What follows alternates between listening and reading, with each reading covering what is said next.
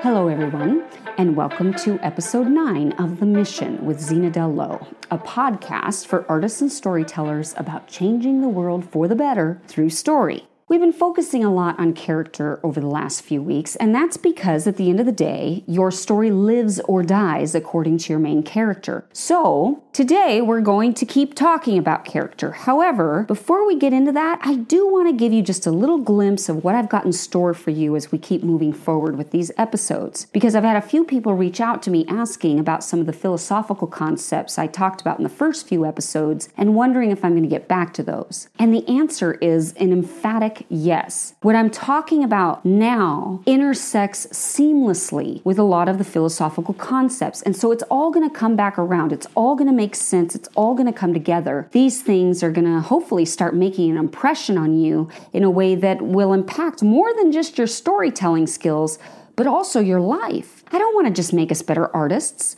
I want to make us better people. I want us to be better in general. I'm aware that I've promised to answer some of the questions that I raised in earlier episodes, and I can promise you again that those answers are coming. I just didn't have time to fit them in given the maximum episode length I'm committed to. However, it will happen. I will get back to it, I promise you. I'm nothing if not passionate about my topics. Having said that, let's return to this episode where I want to discuss a story principle that is probably one of the single most important ingredients in your story altogether the notion of paradox. Now, that's going to seem strange to you because you're like, paradox, why would that be important? But what I'm talking about here is an essential ingredient of any good character. By essential, I mean imperative. It's a non negotiable. Okay, so I am going to unpack this in a little bit, but for now, let's say it like this Your character must have hidden depth. He or she cannot be at heart what they seem to be at face.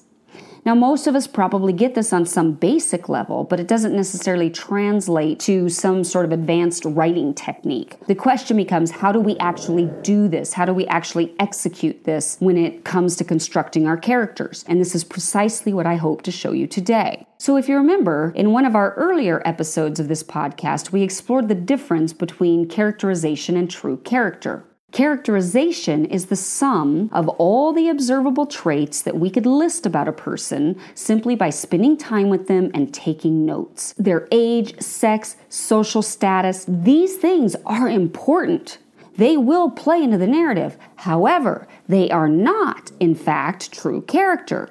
True character is revealed by the choices a person makes under pressure. By way of illustration, let's say we have a brain surgeon and an illegal immigrant, and they're both driving home after a long day's work, and they come to the scene of an accident where there's a school bus on fire with a bunch of kids trapped inside. Now, right away, we have a chance to show true character. The situation's dangerous, high stakes, anyone who helps is putting themselves at risk. And let's say that they both decide to help, so they're both bailing kids off of that bus. Now, who is the most heroic at this point? Well, one way to determine that might be to ask who's risking the most? Who has the most to lose? Now, some might say the illegal immigrant, because if he gets caught, he's getting deported.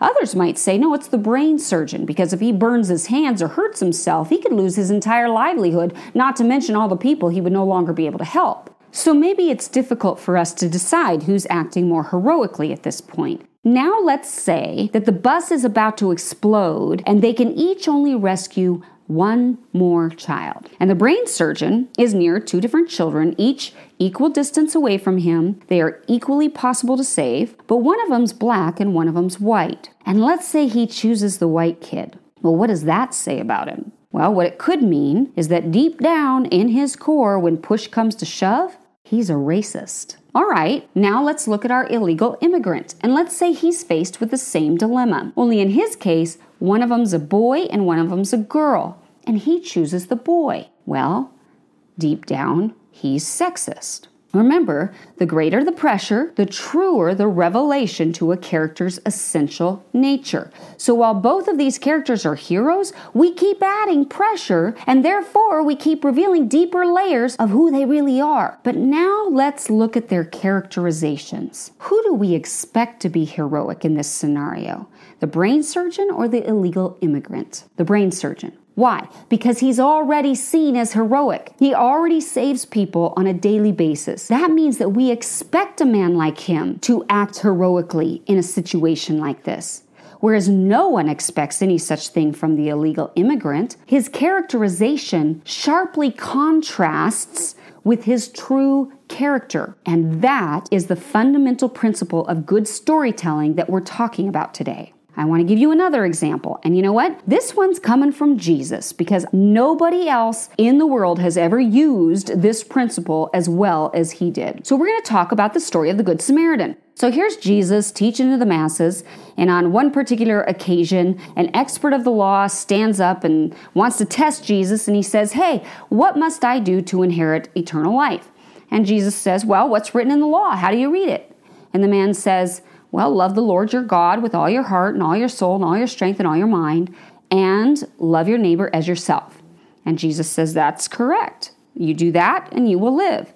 But the man wanted to justify himself, so he says, well, who's my neighbor? And that's when Jesus launches into the story of the Good Samaritan. As the story goes, a man was going from Jerusalem to Jericho and he was attacked by robbers.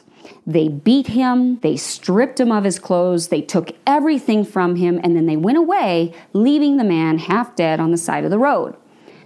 A priest happened to be going down the same road, and when he saw the man, he passed by on the other side. So, to a Levite, when he came to the place and saw the man, he passed by on the other side. But as a Samaritan traveled, he came upon where the man was, and when he saw him, he took pity on the man. And he went to the man and he bandaged his wounds and he put the man on his own donkey and he brought him to the inn and he took care of him. And the next day he gave a bunch of money to the innkeeper and said, Look, I have to travel, but would you watch him until I return? And if it costs more than this to take care of him, I will reimburse you for any extra expenses right when I get back.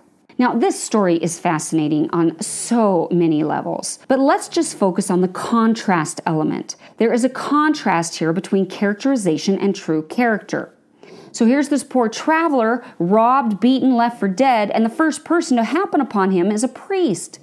Well, what is the priest's characterization? This was a position of high honor. They were the spiritual leaders of the community, they were God's representatives on earth.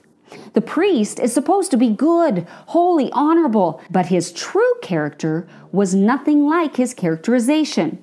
And the same was true for the Levite. Levites were educated. In fact, they were responsible for the religious education of the people. I mean, you couldn't get much higher on the spiritual totem pole than these two figures. And yet, the Levite's characterization contrasted sharply with his true character. So, this is why it's so great. Such high drama right there in the biblical text because the Jews hated Samaritans. Samaritans were considered half breeds, the lowest of the low. And yet Jesus uses the Samaritan to show true character. And I love how at the end of the story he asks the expert of the law, which of these three was a neighbor to the man who fell into the hands of robbers? And the expert in the law couldn't even bring himself to say the Samaritan. Instead, he says, the one who had mercy on him. All three of these characters are a paradox. They are not at heart what they seem to be at face. Their characterization is in sharp contrast to their true character. The revelation of true character in contrast or contradiction to characterization is fundamental to all fine storytelling. Let's look at a couple more examples. What about Harry Potter? What's his characterization? He's young. He's a boy. He's an orphan. He doesn't even know that he's a wizard at the beginning of the story.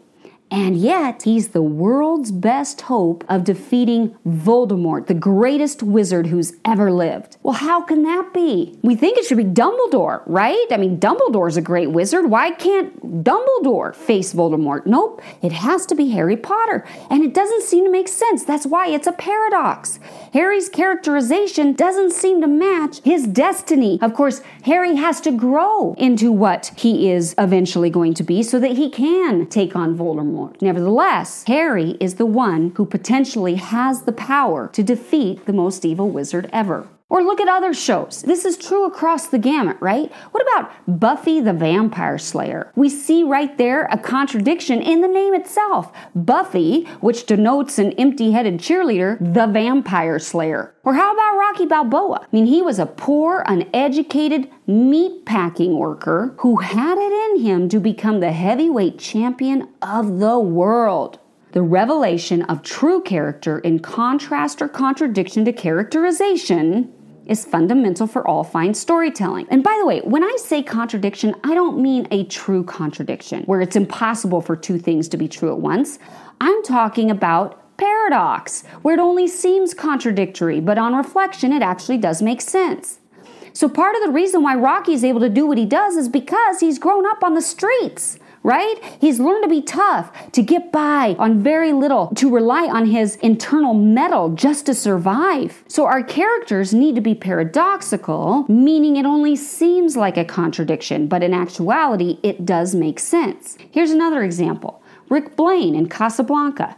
When we meet him at the beginning of the story, he does not seem like a good man. He seems bitter, hardened, gruff, self absorbed. He even says, I stick my neck out for nobody. But then that young couple comes into the place and they're hoping to get married. And what does Rick Blaine do? He tells the guy at the roulette table, let him win. So he is not at heart what he seems to be at face value. Characters must be paradoxical, they must have hidden depth. Minor roles may not need hidden depth, but major characters cannot be at heart what they seem to be at face people are not what they appear to be. Okay, so one last example, and this is because I want you to see that it's not just true for our good guys, but this principle is true for our bad guys too. So let's look at one of the greatest villains that we've ever seen in cinema, and that would have to be Hannibal Lecter. Why is Hannibal Lecter such a great villain? Well, because he is not at heart what he seems to be at face. We get to his prison cell, and what is he doing? He's standing there in the middle of this pool of light. He's got art on the wall. It's decorated, it's beautiful inside. He's got this nice English accent, and he seems so polite, and he listens to classical music, and he likes Chianti, and he likes good dinner and good food, and he seems like such a gentleman. He does not look like a monster. Who is the most dangerous of all of these guys in this lower, lower basement cell block? Who is the scariest of them all? Hannibal Lecter. Because we could recognize the other guys as monsters and get away from them. But not him, because he fools us, and that's what makes him so dangerous. He's the kind of guy we want to go over to his house for dinner. And guess what? He wants you to, because he wants to have you for dinner. So, the point here is that your characters cannot be at heart what they seem to be at face. In your story, you need to find a way to show characterization that is in contrast to their true character. In our next podcast, we're going to talk about what that looks like because we still have to make it believable. It still has to make sense. So we'll talk about that in the next episode. For now, what we've learned today is that one of the most fundamental principles of story is characters must include a paradoxical element. They cannot be at heart what they seem to be at face. I want to thank you so much for joining me today. I'm so enjoying this. It's so much fun to be able to talk about these things I'm so passionate about. I would ask you, would you try to help me get the word out? I feel like the content is pretty good, but I don't think my marketing skills are that great. So I would love your help to get the word out to any writers that you think would actually benefit. It's really important that we build up an audience so we can keep doing this. The other thing I want to say is that people have also been asking me if there's anywhere that they can download the transcripts for these podcasts. So, to that end, I am currently in the process of trying to make that possible by putting them on my website. As soon as it's ready, I can send an email out and you will know that you can come and get a transcript for any of these episodes. Thank you so much for listening to The Mission with Zena Dell Lowe. May you go forth and change the world for the better through story.